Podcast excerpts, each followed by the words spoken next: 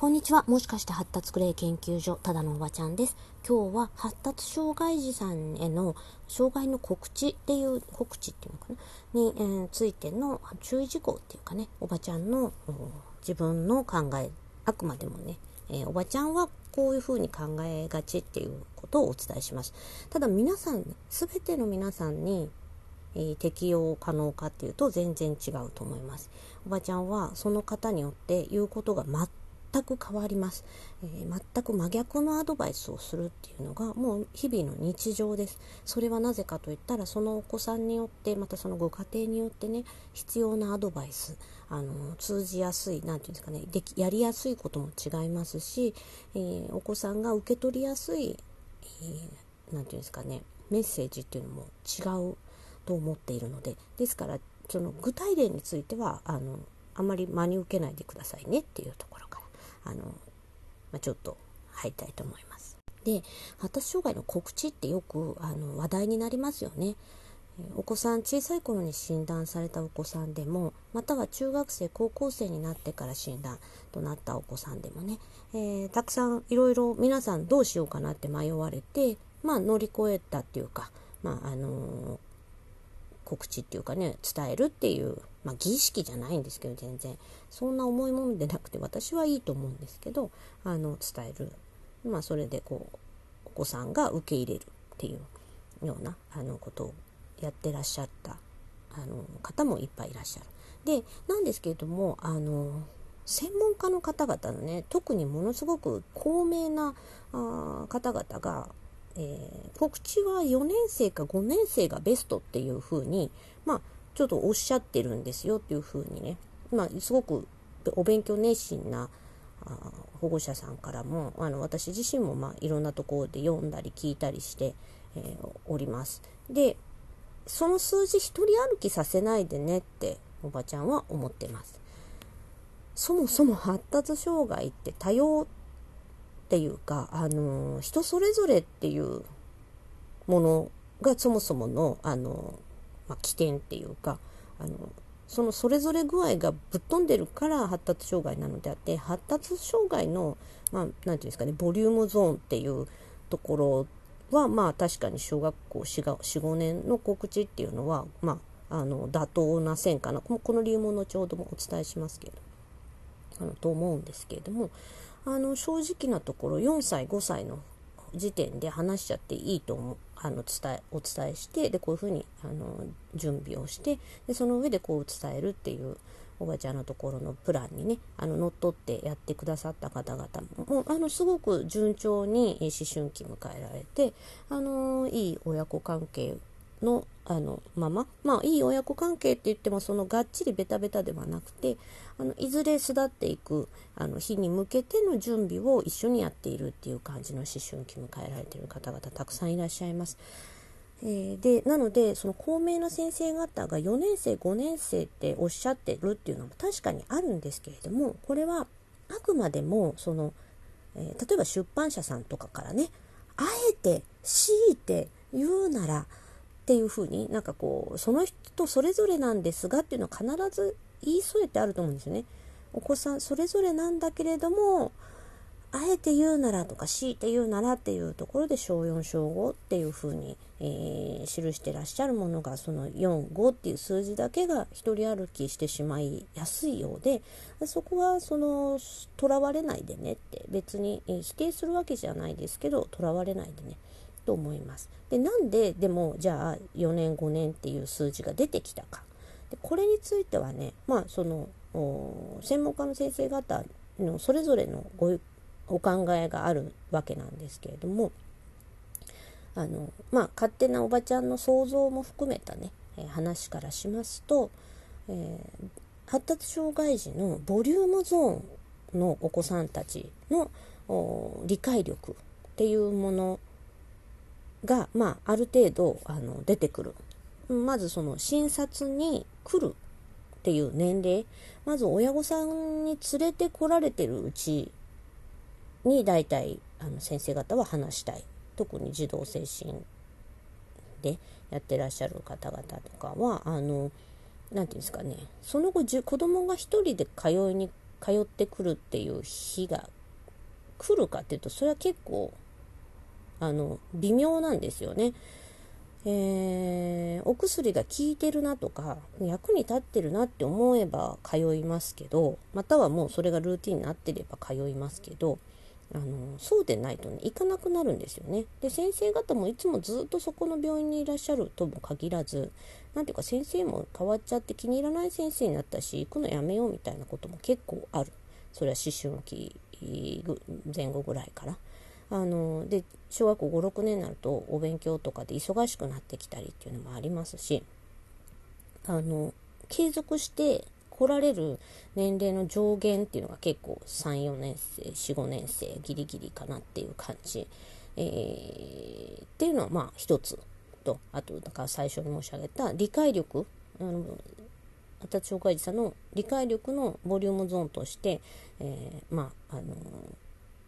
まあ障害っていうかあの障害だけども障害じゃなくてただ今の時点でちょっとあの違うっていうだけだよっていうことだったりとかねその子に応じて説明がされるわけですけれどもあのー、それをまあ咀嚼できるぐらいの理解力がありつつまだ親御さんとの心の何て言うんですかね交流が、まあ、機能しているっていうんですかね、え、親御さんが心の支えとして機能している年齢っていうことで多くの発達障害児さんはあの小4小5ぐらいがそのバランス的にいいんじゃないかというふうにされています。でも親子関係がもっと前に崩れる子もいますしそれから理解力がもっと早くにあの確立する子もいます。なのでその必ずしも小4小5っていう数字はあの、え、全体を見た時に全発達障害者の全体を見た時に統計的にはそうかもしれないけれどもって言ってもそもそも先生方もねその1人のお子さんをねまあその培養してって言ったらですけどあの全く同じ子にこのタイミングで説明した子このタイミングで説明した子このタイミングで説明した子みたいなそれぞれねあの比べて、えー、研究するってことはできませんのでなんとなくまあこれぐらいかなっていうので言ってきてるだけなんですね。なのであんまりその数字に意味はないと思います。そのお子さん自体を見て、そのお子さんと親御さんの関係性を見て、えー、でそのその見通しも見て、その上で、えー、どういったあ告知っていうかね、お伝えの仕方っていうのをするのか、個別に先生方も考えてらっしゃるはずです。えー、高名な先生方もね。ただやっぱりお忙しいので、精神科の先生とか本当にお忙しい。ものすごいニーズがあるけれども、あの、何て言うんですかね。特に児童は、あの、増えないんですよね。えー、児童精神科の先生はどうしても、まあ、お金が欲しい人はなれないっていうぐらい、えー、ちょっと、あの診療報酬も低いし、えー、またちょっと、何て言うんですかね、難しい。お子さんだけじゃなくて親御さんとの関係っていうのも両方やるっていうので、えー、結構そのなろうっていうハードルが高かったりするそういうのもあって児童精神科の先生本当に増えないし少ない。であのそういったこともありまして、まあ、お忙しいので本当に本当に丁寧に、えー、その告知について考えていただけるかっていうのはちょっと分かんないかもしれない。でもまあまあ何て言うか、うーんと、そうですね。あ、あとね、言い忘れちゃった、さっきの、あの、まあ、理解力っていうのね、ボリュームゾーン3の理解力が届くのが、まあ、小4、小5っていうことが多いっていうのと、あと、保護者さんとの関係ね、っていうのと、あと、お医者さんとの関係っていうのもあります。えー、精神科とか児童精神科の先生とかね、えー、臨床心理士さんという存在に対して一応そのその人の話は聞こうみたいな感じに、えー、なりなってないじゃないですか。例えば幼児さんとか。ねあの場合によりますけどお子さんによりますけど本当にお子さんによりますけど。なんかこうちょっと話聞いてるっていう感じからまあまあなんかこうあーとかこううんとか言いながらまあ返事ぐらいはするみたいな子が増えてくる年齢。それは小4小5とかね。そういうところもあって先生方が話先生方が話しやすいのが小4小5っていうところなんじゃないの？実際はっていうちょっと思ってます。なのでその個別にねこの子は今っていうのがあのありますしまた私は本当にこれこれが一番申し上げたいことなんですけれどもすいません喉が絡んで、ね。え、大人の発達障害と子どもの発達障害っていうのは明確にその違っている一部ごく一部重なっているけどもあのかなりこう一緒くたにしないでよっていうのがおばちゃんの中にありましてでねお子さんにそのあなたは発達障害ですみたいな情報が入った時にお子さんがねネットとかで検索して大人の発達障害の問題っていうものにぶち当たるわけなんですよね。でそうすると大人の発達障害っていうのはどうやったら診断出るかって言ったらもう仕事が発達障害のせいでどうにもならなくなった時に出るみたいなそういう診断基準って言ったらあれですけどあのニッチもサッチもいかなくなった時じゃないとめったなことでは診断がつかない。まあ、だバンバン出す先生もいらっしゃいますよ。コンサートでじゃんじゃん、あのー、まあね、あの、しゃかりきになれる人はなっちゃって、みたいな。それはでも割と若い先生だったりそのコンサートに抵抗ない先生とかだと割とそういう傾向あります。ご自身が使ってらっしゃって、まあ、シャキシャキやれてるみたいな方だと割とその合う合わないかかわらずジャカスカ出すっていうのがありますから本当そこは、えー、お医者さんによるところだと思うんですが、まあ、そのねお子さんたちの発達障害というのはただ例えばその、まあ、これをレースに例えてもおかよくないんですけどそうですね。まあ山登りって例えてもいいのかな。まあ山登りで例えば富士山登ります。まあ5合目からスタートします。で5合目スタートした時点でちょっと遅れてる。まあでも富士山は割と一本道になるとこあるから微妙か。じゃあえっ、ー、と、そうですね。マラソンでね、スタートでちょっとだけ後ろからのスタートになりました。それ、その時点で写真判定して、はい、あなたは遅れてます。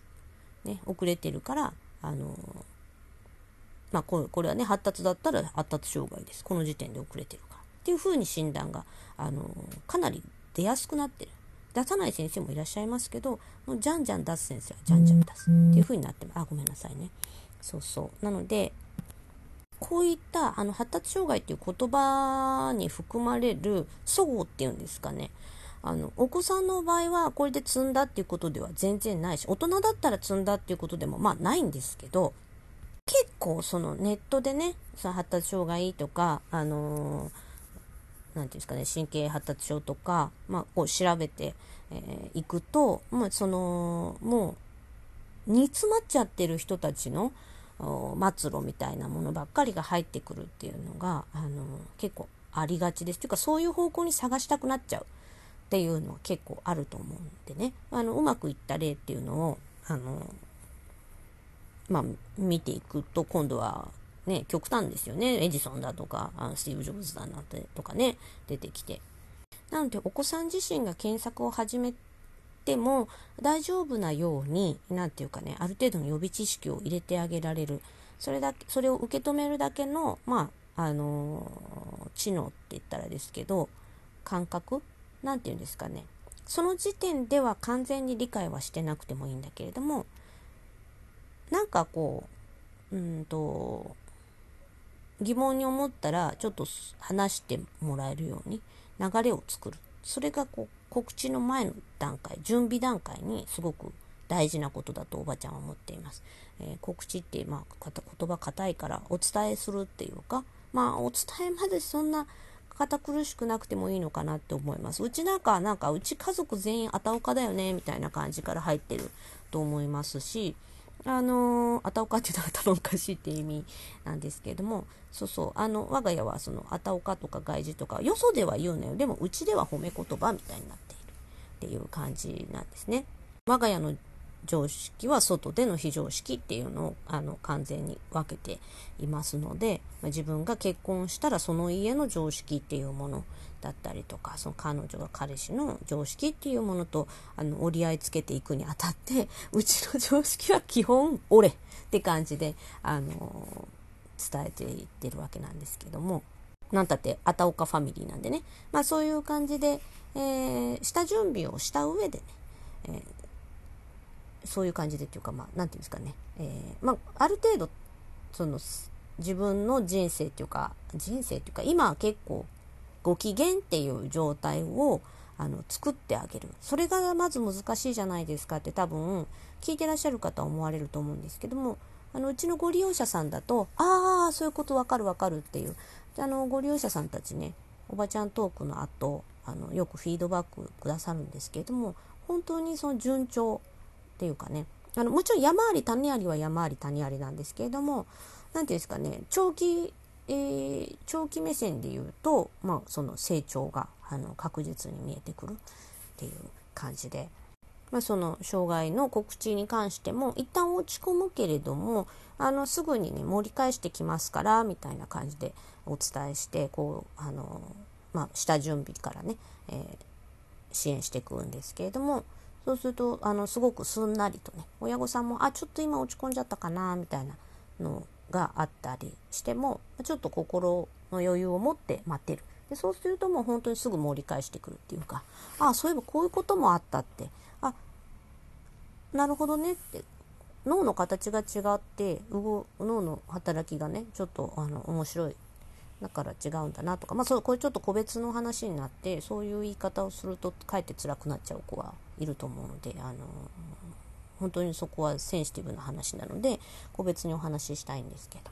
はい、まあそんな感じで、えー、だったり、まあ、そのこの子は多分言っても「ああ分かる分かるだよね」みたいな感じで受け取るんじゃないですか？みたいな方はやっぱりそういう風に受け取ってくれて「あまあそうだよね」みたいな。な友達のなんとかくんもそんな感じがするとかね。いう風になったりとか。またはテレビとかでえあの見ててあなテレビのなんとかっていう人もそうだって言ってたなみたいな受け取り方だったりなんかこう親御さんよりも若いお子さんの方が、まあ、柔軟に受け取れる？ガビーンみたいにはなりづらいので、あのー、ただそれはその前の準備があるからです。ねえー、お知らせするまでの準備。例えばテレビに出てきた発達障害を公表している芸人さんのことをあのなんか魅力的だっていう話でね、えー、なんていうかな使なんていう使うって言ったらあれですけど何気なくそういう番組を見たり今テレビでねあの僕の妻発達障害っていうドラマをやってるんですけれども例えばそういう、ま、漫画が元にあるらしいんですけど、まあ、そういうもので触れてみてまあなんかこうねチャーミング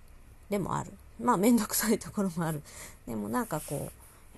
う前向きに見られるっていう風にまああの私ちょっとまだ見てないんですけど。はい。でその子のね受け取りやすいようなもので、あのー、準備をしていくんですけれども、まあ、ほんと準備の段階まあ全然ガルガルでガルガルってガルって感じですねあの猛獣のようでとてもとても、あのー、需要とか無理っていう感じですっていう方でしたらまずそこ、あのー、猛獣モードからあの飼い猫モードまでそこは我々支援していけますので、あのご利用ください。はい、聞いてくださってどうもありがとうございます。で告知っていうとすごく重いものみたいですけれども、小学生とかいう園児さんとかね、まあ、中高生もですけども、まだ発達の途中です。だから、その、なんていうんですかね、競馬で言ったら、800メートル地点で、えー、今、あの最高峰だから、ああ、もうダメですね、とか、そういうことじゃないんですよね。あのなんて言うんだろうな。いつその人があの本気の発達を始め本気のっていうかね、えー、その人の発達のタイミングっていうのはあのボリュームゾーンの人はボリュームゾーンでそのよくある発達の流れに乗っかっていくだけで、えー、全然その人によって違って当たり前なんです。なので専門家が4年5年って言ったからちょっとまだ遅いまだちょっと後にした方がいいかなとか思ってらっしゃる方もいらっしゃると思います。ご相談ください。それからもう、えー、6年生、えー、中1、中2、中3、高1、高2、高3、大学生になっているけれどもとか、またはあの配偶者さんがね、まあ、そうなんじゃないかとかいう方にどうやって伝えていこうっていう時に、まあ、配偶者さんとかその一緒に病院行ってないけどそれっぽいっていう時の告知っていうのはあのまた何て言うのかなあ医師の何て言うかな薬飲んでたりするとね、まあ、告知もまあ自然に、まあ、この薬はそういう薬だっていう感じで入っていくっていうのもありますけども、まあ、そうじゃないグレーゾーンの方の、ま告知っていうか、まそれっぽいなって思っとくといろいろあの、対策がしやすいねっていうそういう情報提供っていう感じでね